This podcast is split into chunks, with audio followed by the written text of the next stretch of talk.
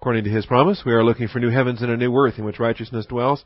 Therefore, beloved, since you look for these things, be diligent to be found by him in peace, spotless and blameless, and grow in the grace and knowledge of our Lord and Savior Jesus Christ. Turn to Matthew 8, or Mark 5, or Luke 8, your choice. We'll be in all three of them, actually. Two weeks ago, we started this episode, the casting out of multiple demons from a couple of demoniacs,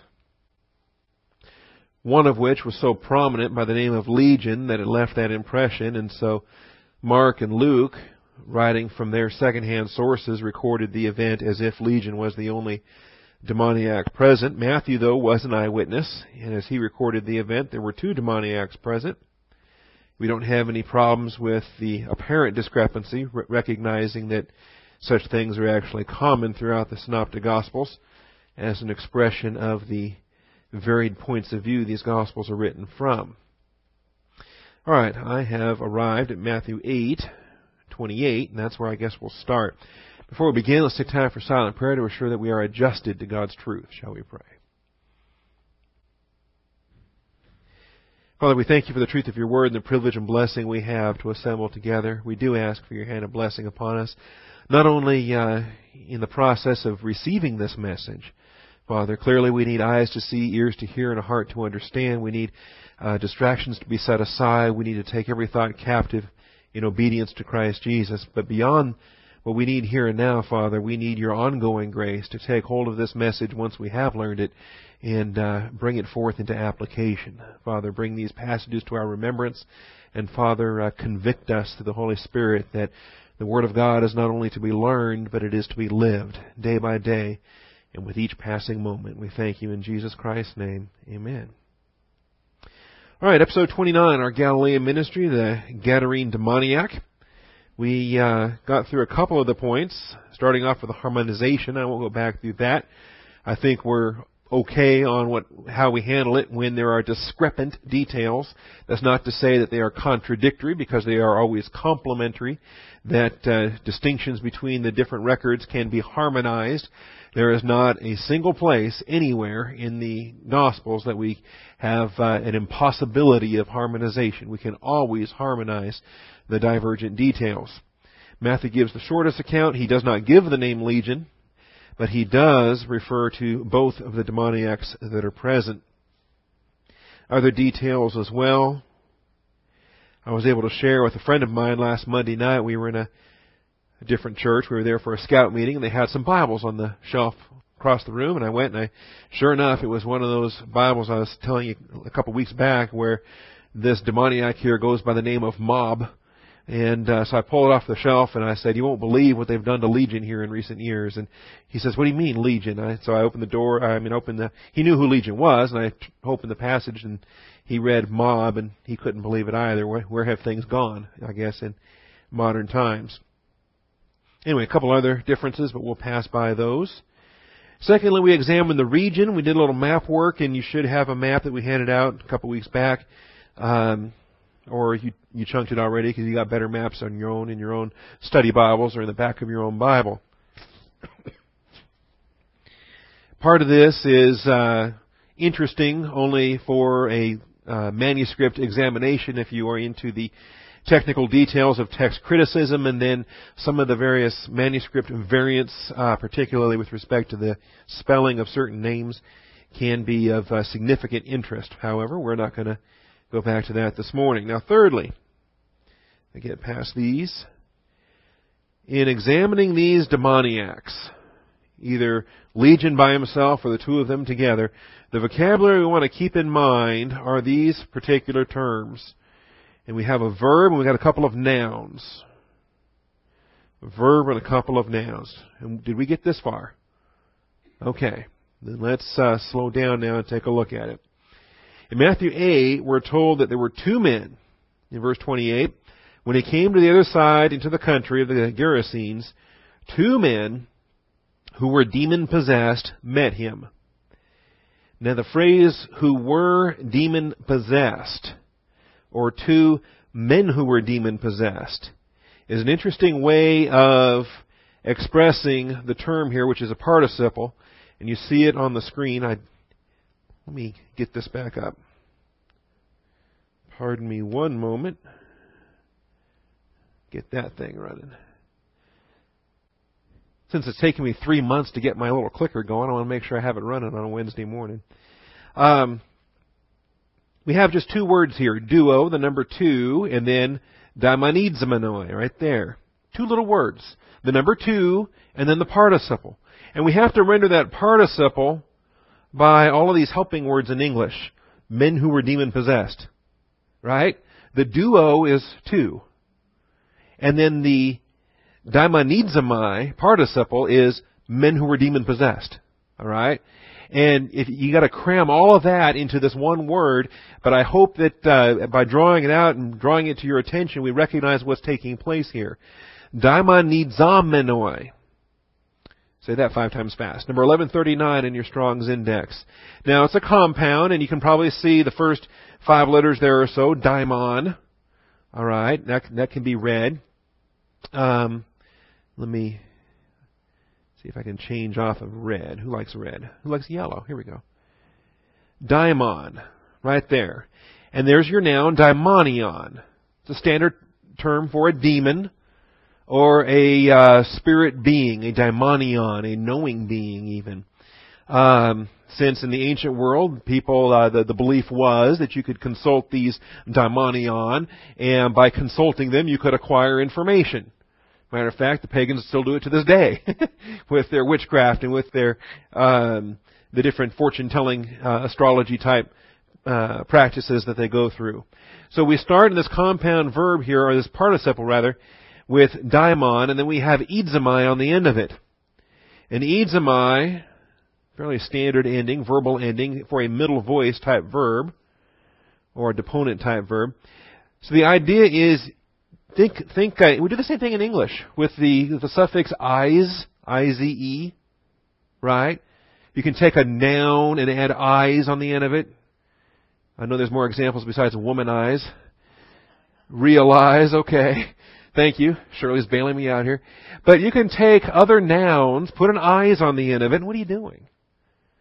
Alright? If you idolize somebody, you've made an idol out of them or you're under the influence of an idol by idolizing or womanizing or um, hyperbolizing or there's other things you can do. Realizing, there you go.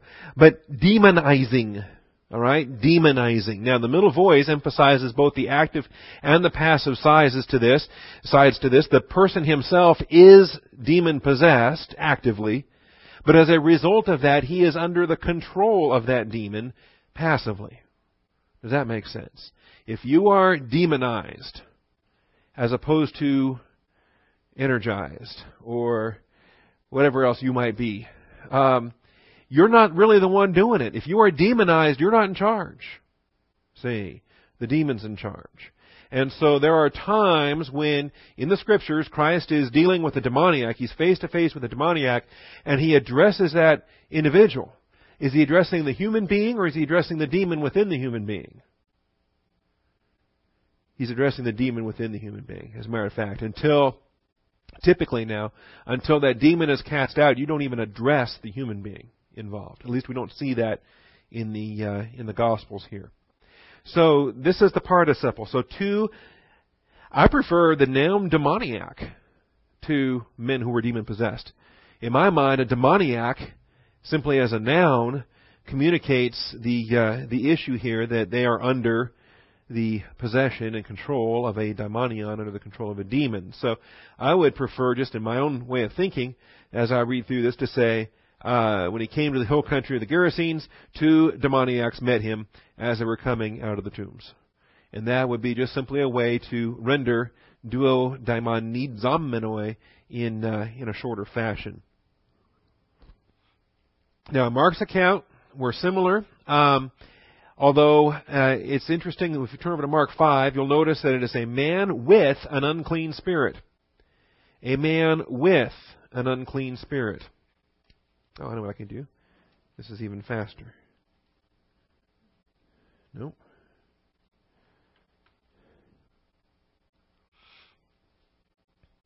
a man with an unclean spirit. Now that's another idiom. Uh, speaking of the fact that he um, right here, in plus the dative. In an unclean spirit, with an unclean spirit, by an unclean spirit. It's an interesting phrase, and, and, there's nothing wrong with with in the English translation, with an unclean spirit. But think about that preposition. Think about in the blessings we have. If you are in fellowship, you know what that's called? If you're in the Spirit, that's in plus the dative of, of, of uh, pneuma. Well, that's what we have here. We have en pneuma, in the Spirit. The problem is, though, is that we have an adjective attached to pneuma, and it's not holy. It's not Holy Spirit. All right? This is the akathartos Spirit.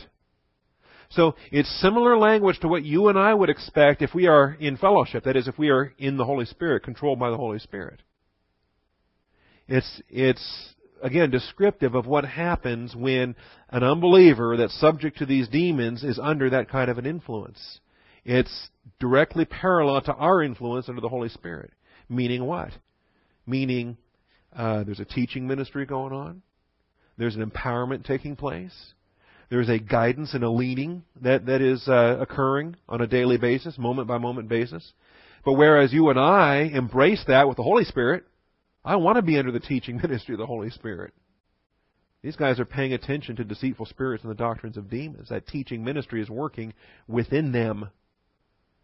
Whereas I want to be empowered by God the Holy Spirit for every Bible class I teach, every ministry I undertake.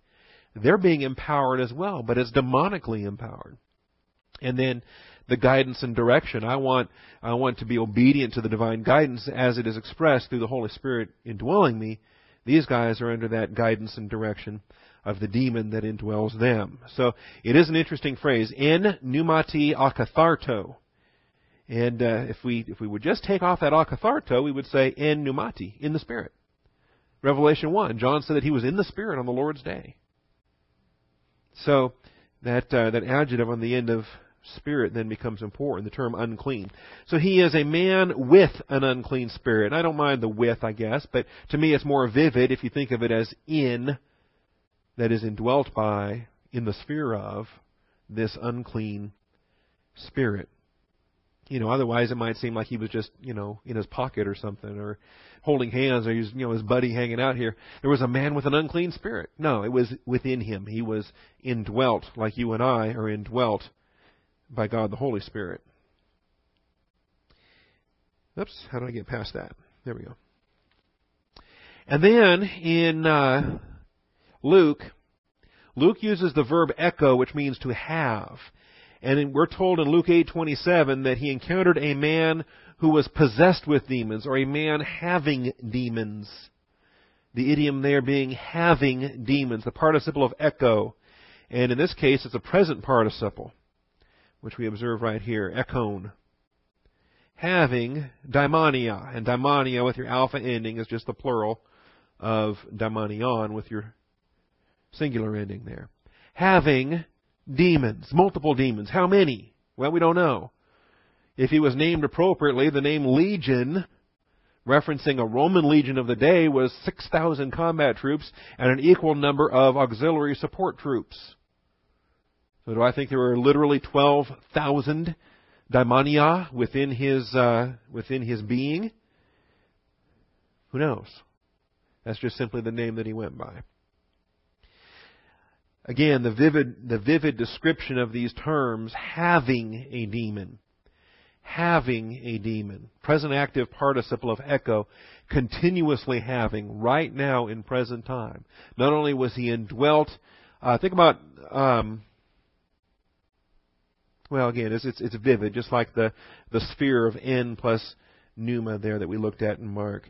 Uh, think about things that you can have. You can have a heart attack. Hopefully, not today. but while you're having it, right? Is it different while you're having it than after it's done? or other things you can have. You can have a headache. You can have a stomach ache. You can have a bad day. All right? While you're having it, that's what's going on. That's the that's what's occupying your uh, attention. In this case, he's having a demon. Again, that's experiential. That's possession. That's uh, the fact that he is not in his faculties. Uh, this one uh, causes this guy to just strip naked and hang out in cemeteries and and uh, attack people nearby. Very animalistic.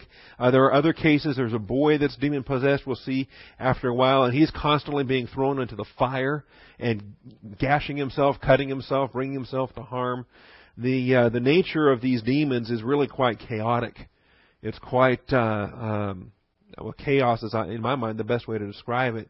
It's uh, it's you can't really render it as an insanity in terms of human insanity because it's demonic insanity, and it's that that influence of a of a human body with a evil spirit and uh, producing the madness that it produces. Quite different, by the way. The the demonic madness is quite different from the uh, fallen angelic genius that we observe in uh, Satan and in his agents and so forth.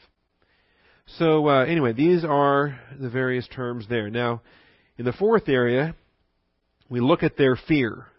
You know, demons are afraid. you know, it's, it's interesting when we study demons. Sometimes uh, it invites angelic conflict, and and we expect that. Anytime we get into realms of angelic conflict or demonology, uh, it, it heats up. It's just the way it works. We're not afraid of that, though. Why would we be? Those forces are defeated and disarmed. We have armor we're on the winning side. The only time they have power over us is when we give them that power by taking off our armor and and plunging into the mental attitude systems of fear. If you have confidence, then there's nothing to be afraid of with respect to any particular demon or all the demons in the abyss. Doesn't matter. So a passage like this can be instructive because we observe how afraid they are. Demons are afraid.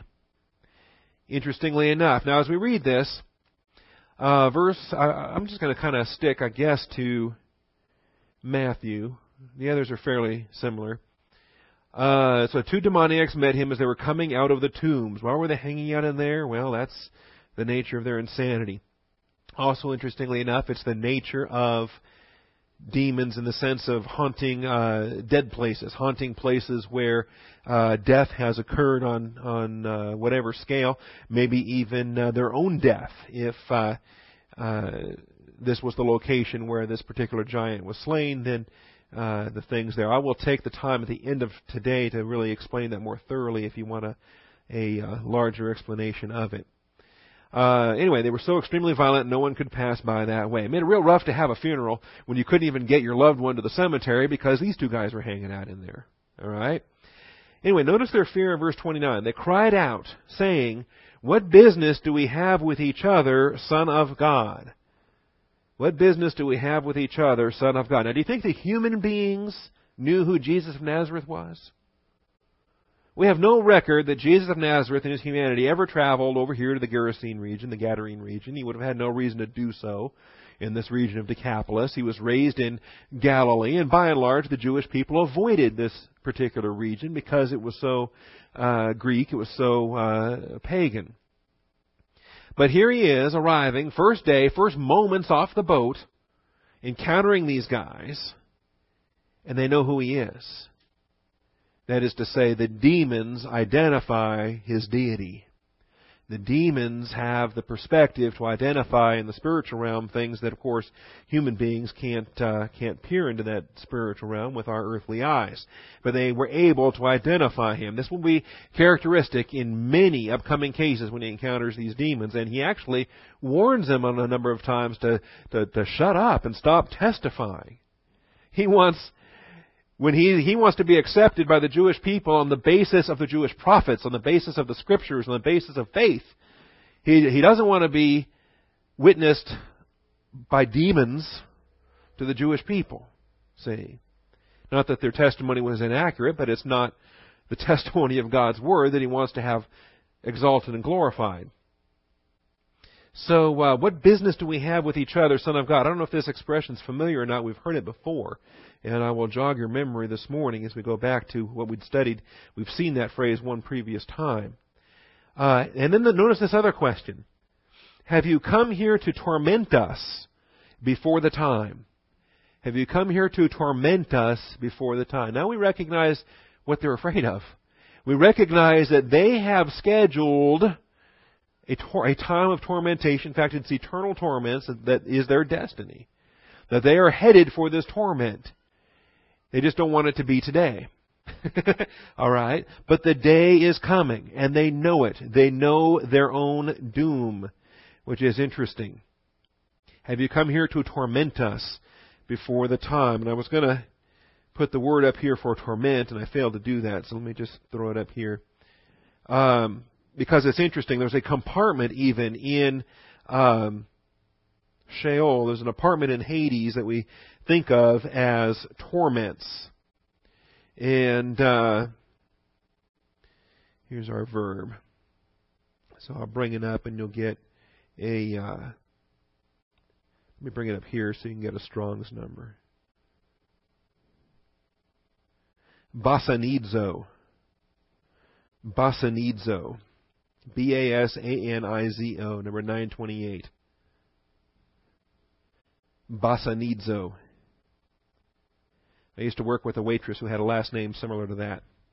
And I'm not saying that she would torment me on shift, but it made it easy to remember the uh, made it easy to remember the particular Greek word. And now, thankfully enough, she's born again. She's a sister in Christ and will be together in glory for all eternity. Basanidzo, number 928. And uh, the place of uh, torments, the place of vexation. Imagine that taking place eternally. So there's vocabulary for you on that.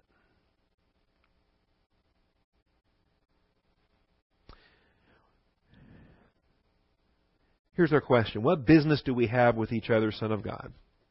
Matthew chapter 8 and verse 29. What business do we have with each other? Now, that's a hard idiom to render. It's hard uh, every time we encounter it. It was hard when we saw uh, Jesus saying that to his mother at the wedding of Galilee. She said, They've run out of wine. And he said, What business do we have with each other, woman? And it's, it's an awkward expression, and you can tell it's pretty awkward by virtue of the uh, number of ways that it's rendered into English by the different modern publishers that you pick up, from a New American Standard to a New King James to an NIV and so forth. They all do different things with it.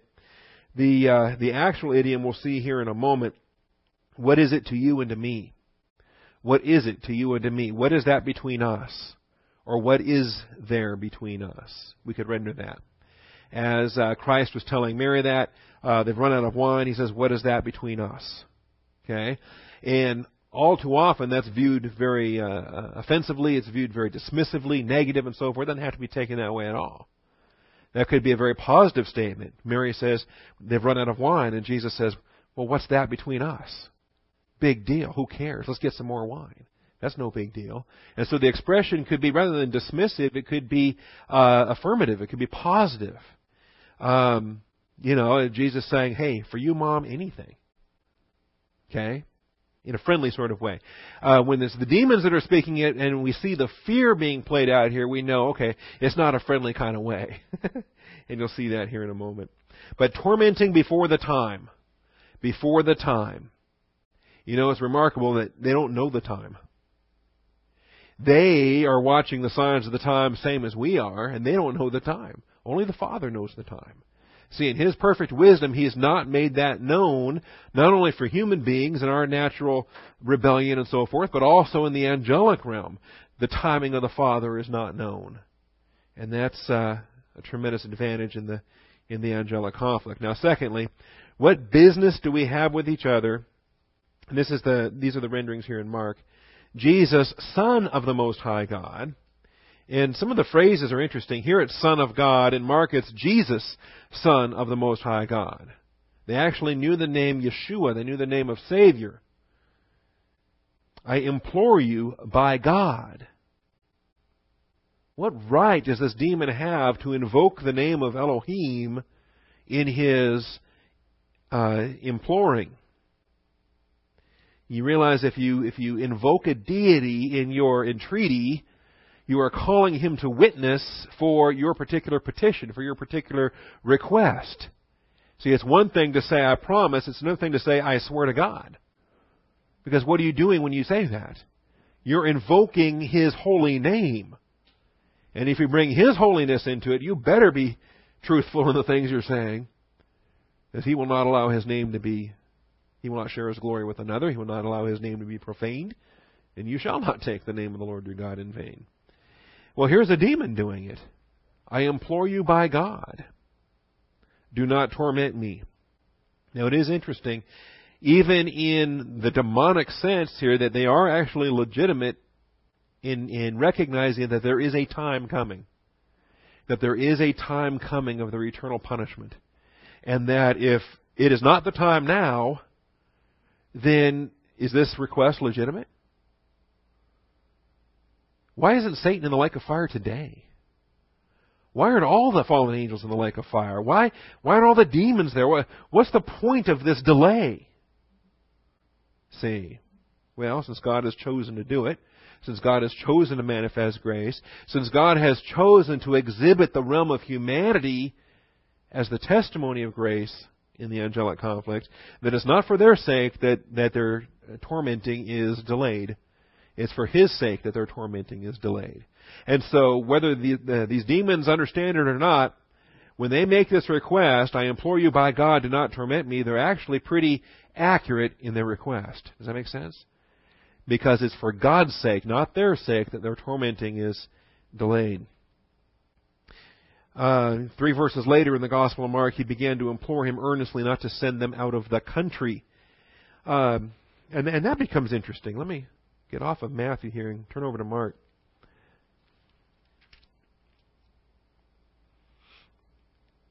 And you'll notice, I mean, they're so desperate to occupy uh, living flesh that if they're banned from human uh, possession, they'll even be satisfied, or at least they'll make do with pigs for at least a short period of time.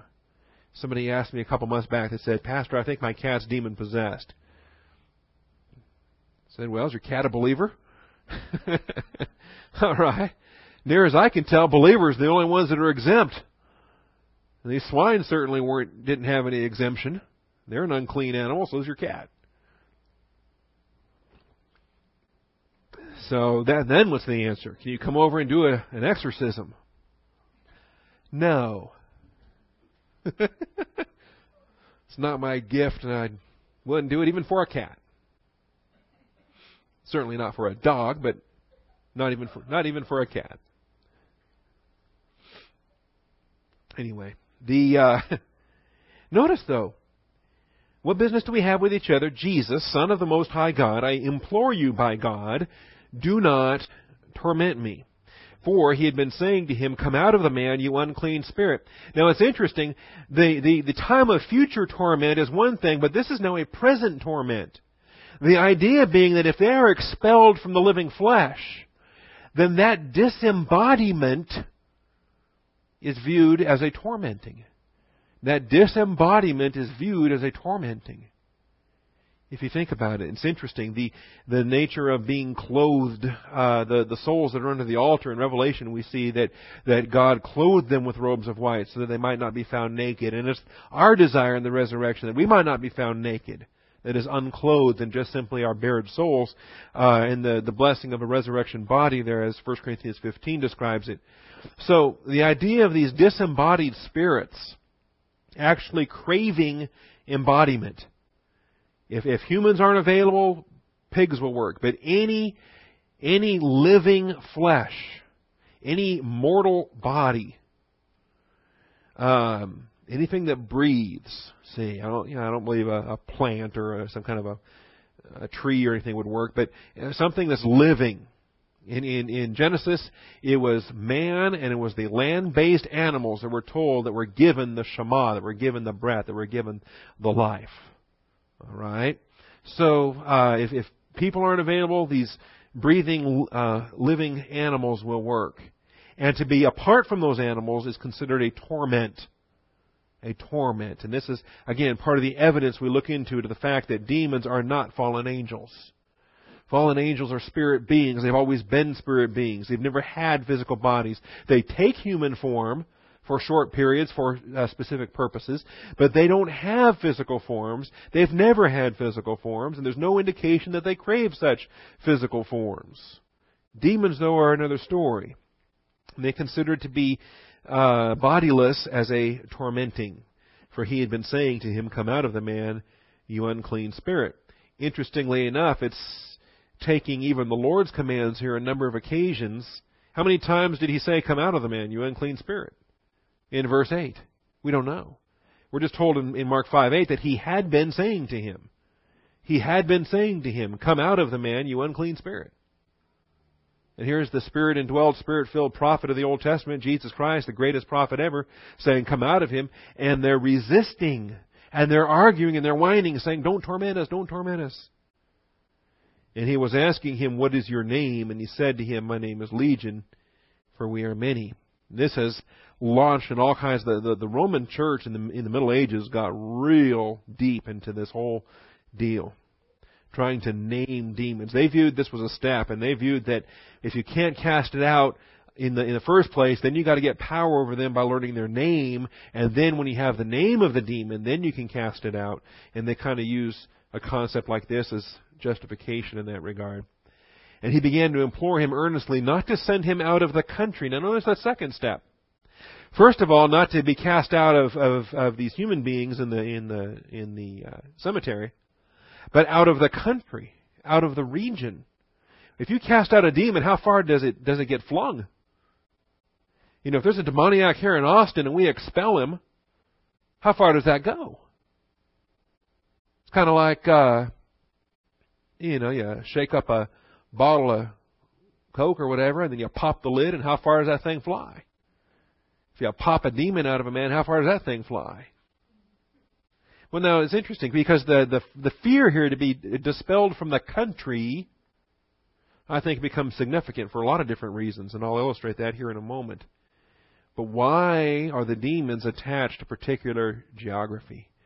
Why are they attached to particular reasons? See, why do places become haunted? I'm talking biblical terms. I'm talking on, you know, Halloween ghost story stuff about a haunted house or whatever. I'm talking about a legitimate geographical location that is the haunt, and Bible uses that word, the haunt of jackals, the haunt of demons. What is so significant about this region that they're attached to it? Now, this question, what business do we have with each other? Here's how Luke puts it Luke 8. What business do we have with each other? Jesus, Son of the Most High God, similar, in fact, identical to Mark's rendering. They were imploring him not to command them to go away into the abyss. Now, here's the third imploring not to be cast out of the man, not to be expelled from the country, and now, thirdly, not to go away into the abyss. So let me flip over now to Luke 8. What is the abyss? Luke 8.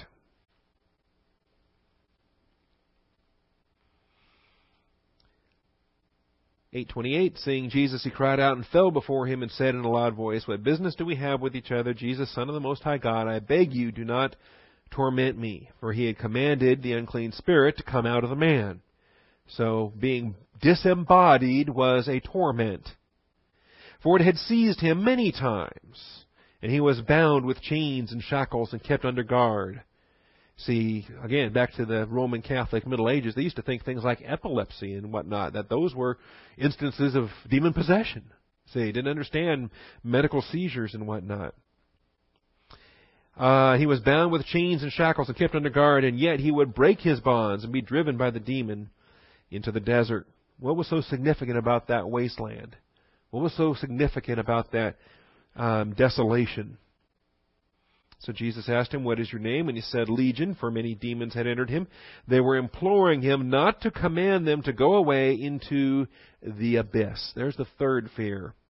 So, not to be expelled, not to be uh, driven from the country, and now, thirdly, not to go away into the abyss. The abyss, again, we understand, a compartment within Sheol. The bottomless pit, it's called. It's the that that uh, chasm in between Abraham's bosom and Hades. Remember, Lazarus was on one side being comforted, and the rich man was on the other side being tormented. Remember? Night and day. And he said, you know, can Lazarus come over here and, you know, cool my tongue or whatever? And uh, Abraham's no. There's this deep chasm. There's this abyss. In fact, in Revelation, it's called the bottomless pit. Anyway, this is a fear. This is a fear for demons. There are, uh, in fact, we've got a passage coming up in Revelation. If you want to just take a peek at it, we're here with me. If we look at Revelation chapter 9,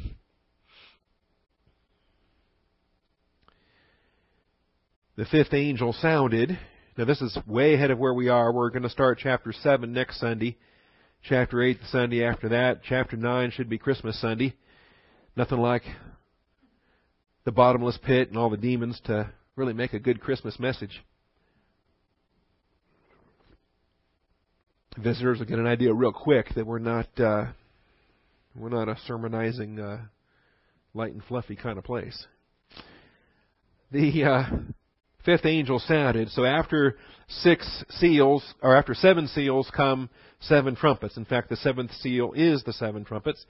And so the fifth angel sounded, that's the fifth trumpet, and I saw a star from heaven. Remember, star is a symbol of an angel, which had fallen to the earth, and the key of the bottomless pit was given to him.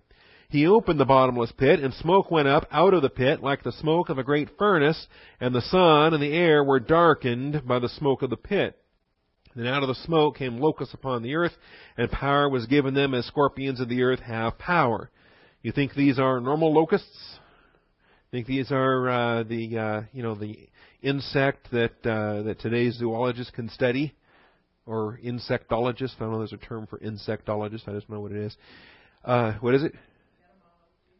There you go. Yeah, bug studiers.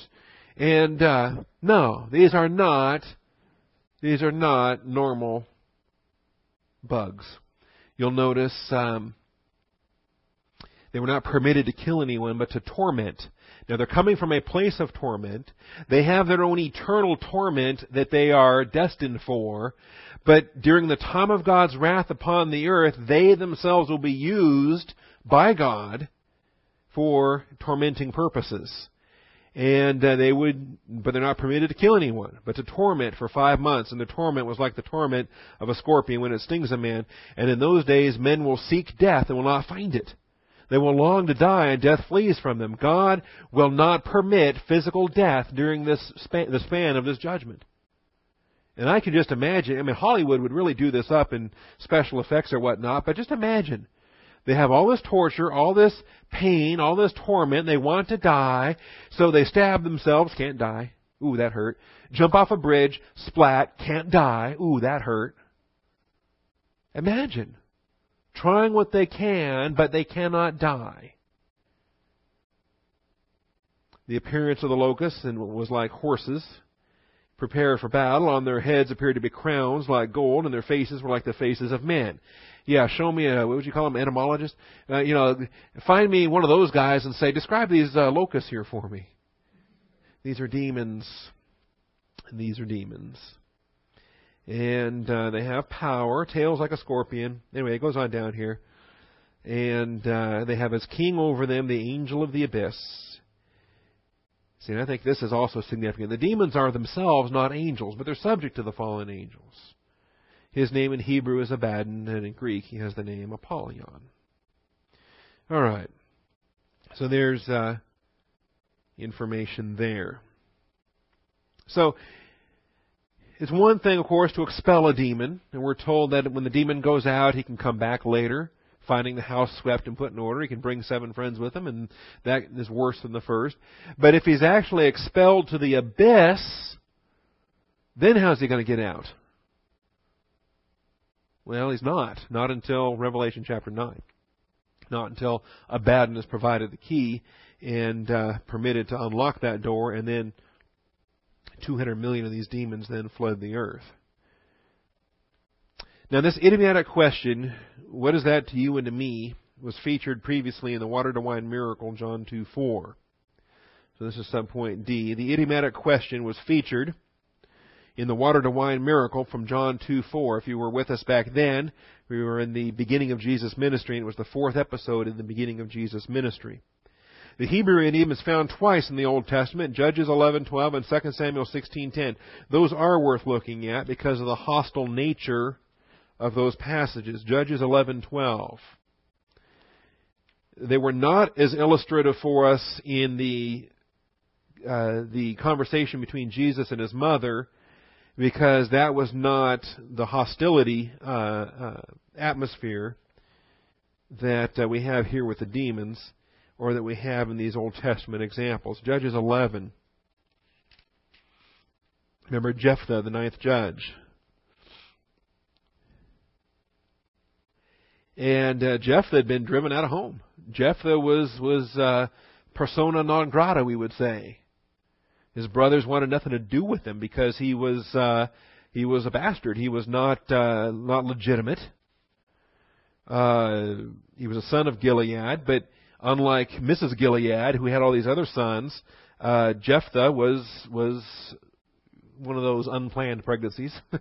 Jephthah was uh, was you know his mom was was a harlot, and so uh, obviously Mrs. Gilead wasn't exactly thrilled to have him around, and neither were the sons, the other sons of Mrs. Gilead, the half brothers here, and probably Gilead himself uh, was a little bit embarrassed by it. So However it works, Jephthah fled.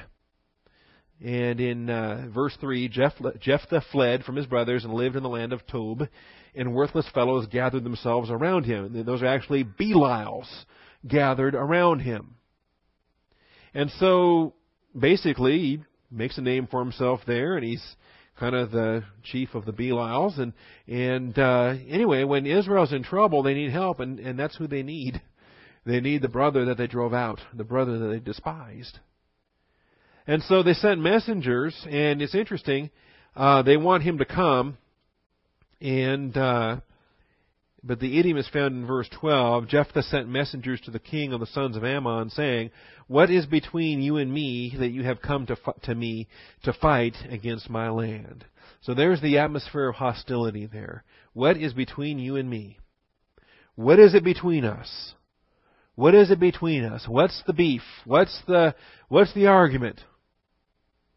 In other words, uh, can we settle this, or do I got to kill you? okay. Well, you know, admittedly, if if you can settle it apart from that, can can we resolve this? Then uh, I guess you can. So the demons are asking that with Jesus. What's the what, what's between you and I? What's what's the beef? Are, you coming to torment us before the time? What are you showing up now for? It's not time yet.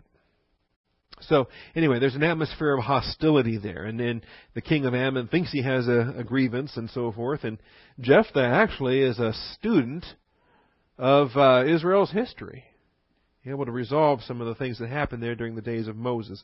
All right, 2 Samuel 16. 2 Samuel 16 and verse 10 is our second example here in the idiom. Hmm. Bit of uh, hostility again, almost an exasperated Jesus or exasperated David. Later on, two, a thousand years from now, will be an exasperated Jesus that uh, is dealing with a hostile situation here that really shouldn't be. Uh, David's fleeing the throne at the moment because his son Absalom has staged a coup and David has to flee for his life and he's on his way out of town, and here comes Shimei to curse him. The son of Gera is cursing him, and uh, anyway, calls him all kinds of names, calls him a worthless fellow, calls him a Belial, and this other stuff. And so, in verse 9, Abishai, the son of Zeruiah, said to the king, Why should this dead dog curse my lord the king? Remember who Abishai is. He's David's nephew and Abishai and and uh, his his two brothers here were just, you know, David put up with them because they were his sister's kids, right? And they were generals themselves, and, and at least Abishai was a mighty man of valor. Joab was never called that, but Joab was the head of the armies, and and uh, these are significant characters in in their own right.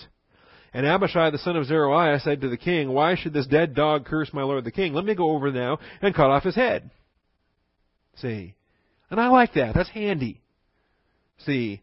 Nowadays, of course, uh, pastors have deacons, which is really nice. If there's trouble, we just one of the deacons stands up and says, you know, Pastor, can I go over there and cut off his head? All right, I'm joking, but still, people on hand to take care of problems. That is a good thing. Now, when you fast forward a thousand years it's not. Uh, it's it's again family because James and John, the sons of thunder, are cousins to Jesus Christ. But he's passing through a Samaritan village, and James and John uh, react to the insult and say, "Let's call down fire. Let's let's let's nuke this village." And Jesus is pulling his hair out, saying, "Oh my goodness, you sons of thunder." See, so it's history repeating itself, foreshadowing and fulfillment. But the king said, What do I have to do with you, O sons of Zeruiah? What is that between you and I? What's the, what's the uh, issue here between us? Why are you so worked up about it? I'm not worked up about it. If he curses, and if the Lord has told him to curse David, then who shall say, Why have you done so? What are you so worked up about this guy cursing me? I'm under divine discipline. God's taken my throne. I'm fleeing the country. Absalom has taken the, the throne of David. If, if the Lord has told him to curse me, then I'm getting cursed. The corollary to that, of course, is if the Lord hasn't commanded him to curse me, then why worry about it? it's just the cursing of some lunatic or demoniac or whatever else. If the Lord has, if the Lord's not behind it, I'm not worried about it. But if the Lord is behind it, then I'm under divine discipline. I have to accept it. So, uh, so if he curses, and if the Lord has told him, curse David, then who shall say, Why have you done so? Then David said to Abishai and to all his servants, Behold, my son who came out from me seeks my life. How much more now this Benjamite? He says, I'm not really worked up about Shimei. Who cares? This idiot Benjamite's cursing me. David says, That's the least of my troubles. My son just stole my throne. You think that's a bigger issue? because it's breaking David's heart. David loves Absalom.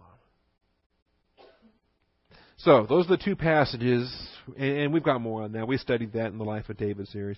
But those are the two idioms, Judges 11:12, 2 Samuel 16:10. Both rather confrontational, both uh, illustrative for our study here this morning in the confrontation between Jesus and uh, Legion, these demons. All right, now the swine. What's up with these swine? Not a Jewish region, obviously. Jewish uh, people wouldn't be keeping swine. They wouldn't eat them. They don't keep them. They don't touch them. They have nothing to do with them. These are unclean animals. But he's dealing with uh, Gentiles who have no hang-ups against pork or against the unclean animals. When you study the swine, keep in mind they are unclean animals being tended by unclean people. I could add to that living within an unclean land and now possessed by unclean spirits. And now possessed by unclean spirits. Just keep the context in mind. The Pharisees would go nowhere near here. But here's Jesus. What's he doing on this side of the lake? Well, we don't know, among other things, but one thing I can tell you, there's, there's a guy over here that's going to get saved. so, is it worth going to an unclean land? Being surrounded by unclean people? Eating unclean food? See, the Pharisees were so condemning for Jesus because he's at dinner parties and there's tax collectors and there's harlots and there's all kinds of other sinners and things. And they, they just said, he can't be a true prophet. Look who he's hanging out with. But people were getting saved. The Father was being glorified. I think uh, one of the things we ought to consider in our ambassadorship function in the dispensation of the church is that we're going to be around unbelievers. And, you know, hopefully it won't shock you. you can have some grace and have some patience and, and realize, you know, dogs bark, cats meow, uh, apple trees produce apples, and unbelievers do the things that unbelievers do. That should not be shocking. Doesn't mean that you participate in those deeds. It just means that that you are uh, an ambassador behind enemy lines. Animal possession is preferable to a disembod- to being disembodied for these daimonia. There was nothing in particular special about the pigs other than the fact they were available. they were available. The distance might even be uh, interesting. Now, as we look at it,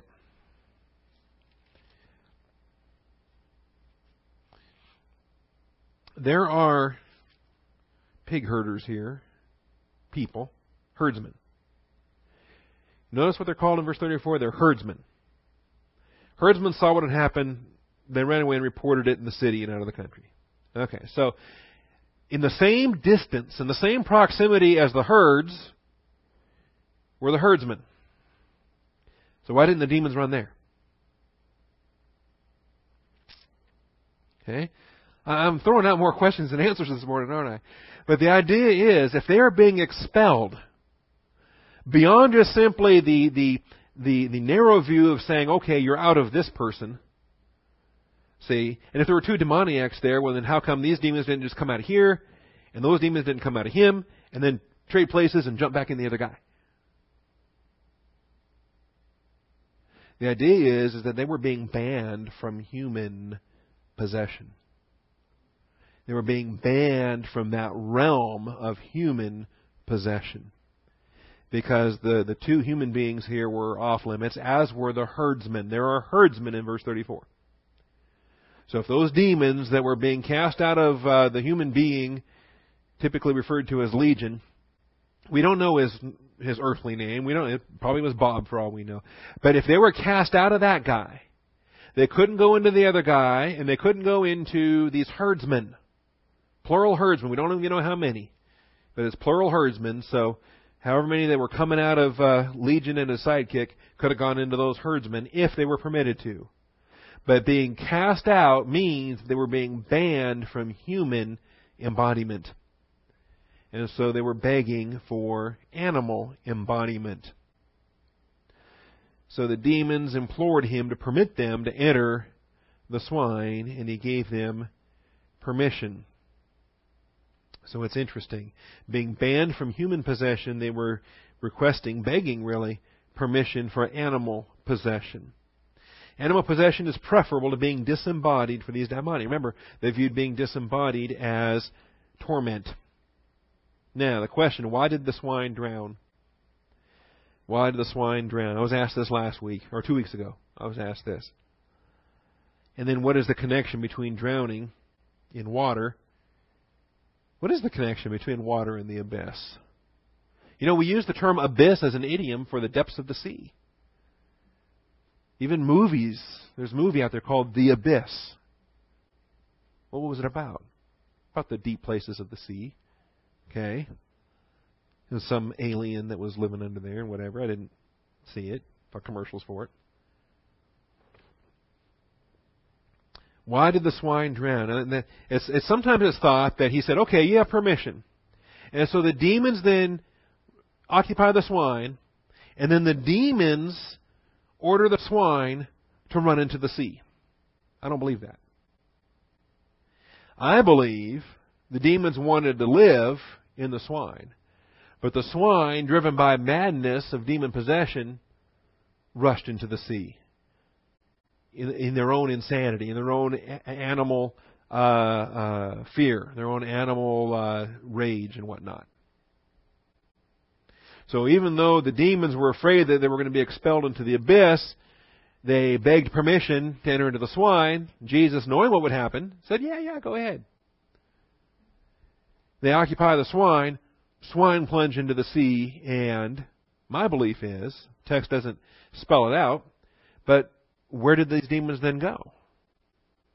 Because the demons are gone. There's not a trace of the demons after the, the, the herd rushed down into the steep bank of the lake and was drowned. There's not a there's not a, a glimmer of the demons after that. Well, where did they go?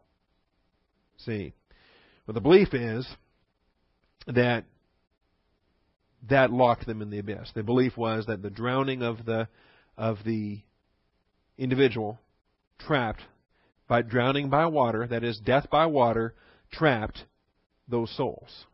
See, at least for a period of time. Um, work to do on this. If you want to do a study on the abyss, here's your use of it in the Gospels.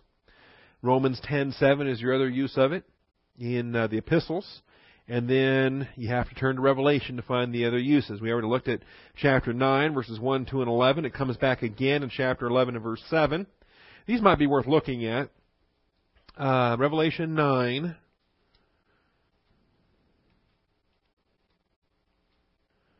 Revelation 9.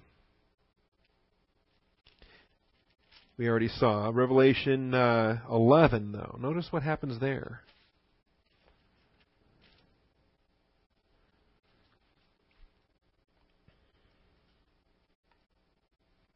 We're introduced to two witnesses. Great debate on who those are. I'll save that for Sunday morning coming up. Um, but they have a testimony. They're going to lead a tremendous revival. Jews are going to be saved by the boatload, and 144,000 are going to be sealed for their own evangelism ministries. Now, when they, the two witnesses, have finished their testimony, the beast, that's Antichrist. But notice, where's he come from? The beast that comes up out of the abyss will make war with them and overcome them and kill them. Antichrist has an origin related to the abyssos, the abyss.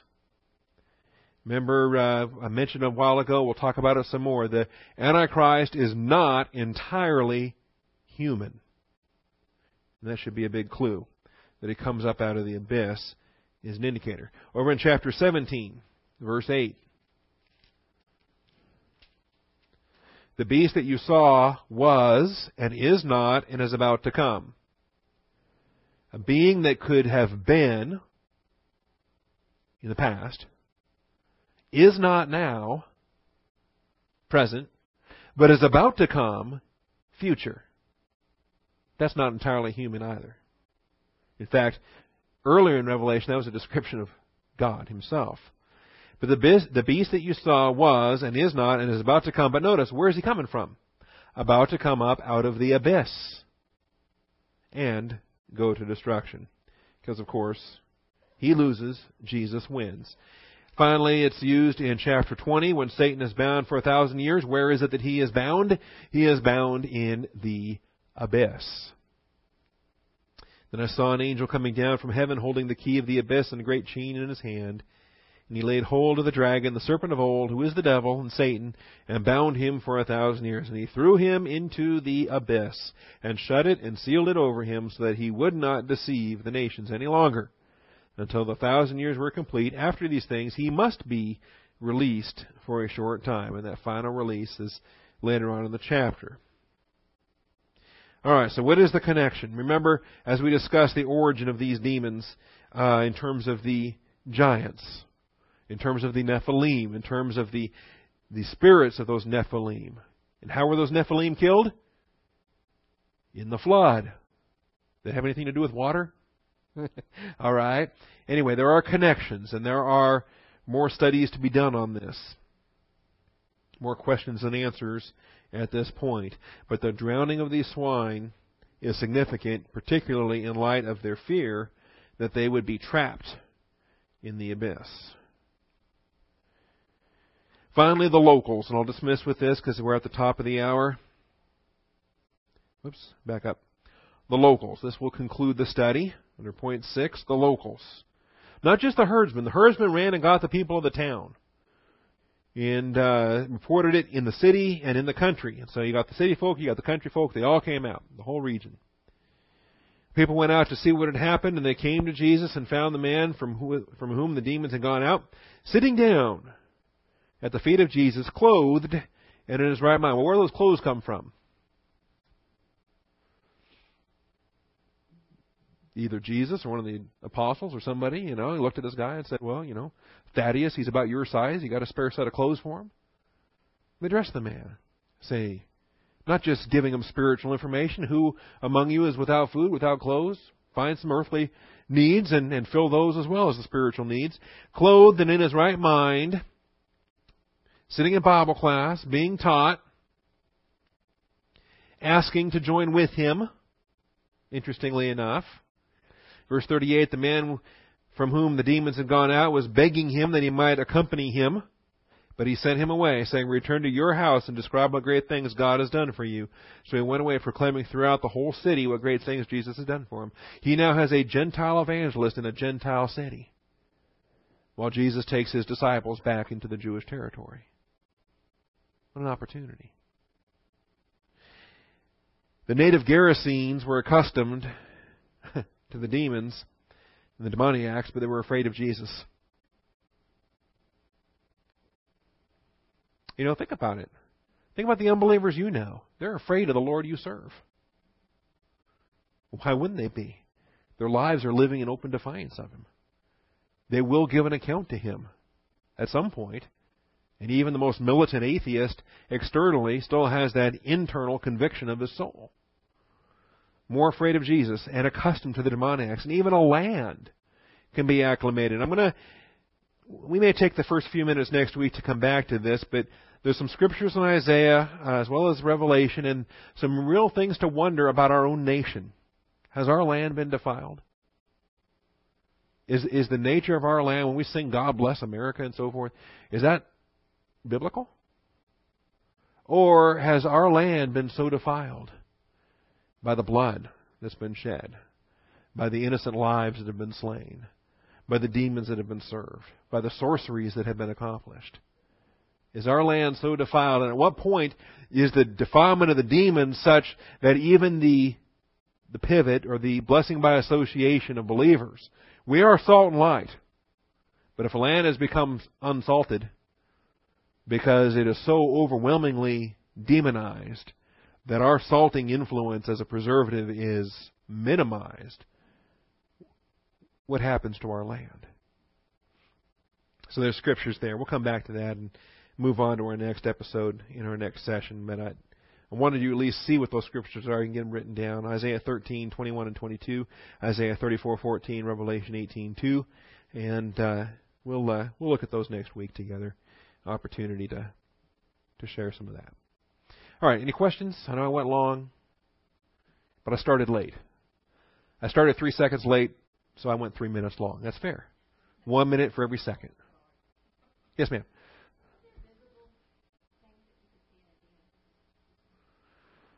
Uh, visible things that you can see in a demon possessed person. Uh, the biblical descriptions we have here of the wildness, of the insanity, uh, that's pretty indicative. Um, oh, yeah. And, and they're typically thought of as mentally ill. I mean, we had him in the jail. We had him in the jail. And the, the earthly psychologists in the jail thought, you know, here's a guy who's mentally ill. See, no, here's a guy that was demonic. And he would claim to be Jesus Christ and all this other stuff. You know, he was a 65 year old black guy that was about five foot three and 135 something pounds, and and uh, he'd strip naked and stand on his bunk and do all kinds of stuff. And he claimed to be Jesus Christ and start to order me around and Anyway, wouldn't put up with it. I said, "You're not Jesus Christ. I know who my Lord is," and you know that kind of thing. Anyway, they put me on that post a lot for different reasons. Two South is what it was called, and it was the psych unit. But things got quiet, and I just go in and I start praying and start praying. You know, Lord, quiet the demons, shut them up, whatever you want to do with them. But I need to study tonight. I got to feed the church and give me a good study time so Austin Bible Church can be fed the Word of God. And and I just start my study that way, and the inmates would would shut up and go to sleep, and and it was pretty typical. My uh, sergeant was a uh, he himself was a Christian, a Baptist deacon from down Buda or somewhere. And uh, and he'd say, uh, you know, Bolander, do you mind doing two south again? We can uh, shut those demons up tonight. Yeah, no biggie. I like the study time. So, anyway, that's that's an indicator. All right, Father, thank you for the truth of your word. Thank you for your faithfulness, for your mercy, love, and grace. We ask for your hand of blessing upon us. Having heard the message, Father, um, work within us that which is pleasing in your sight, so that as we go forth, we might live what we have learned. And we thank you in Jesus Christ's name. Amen.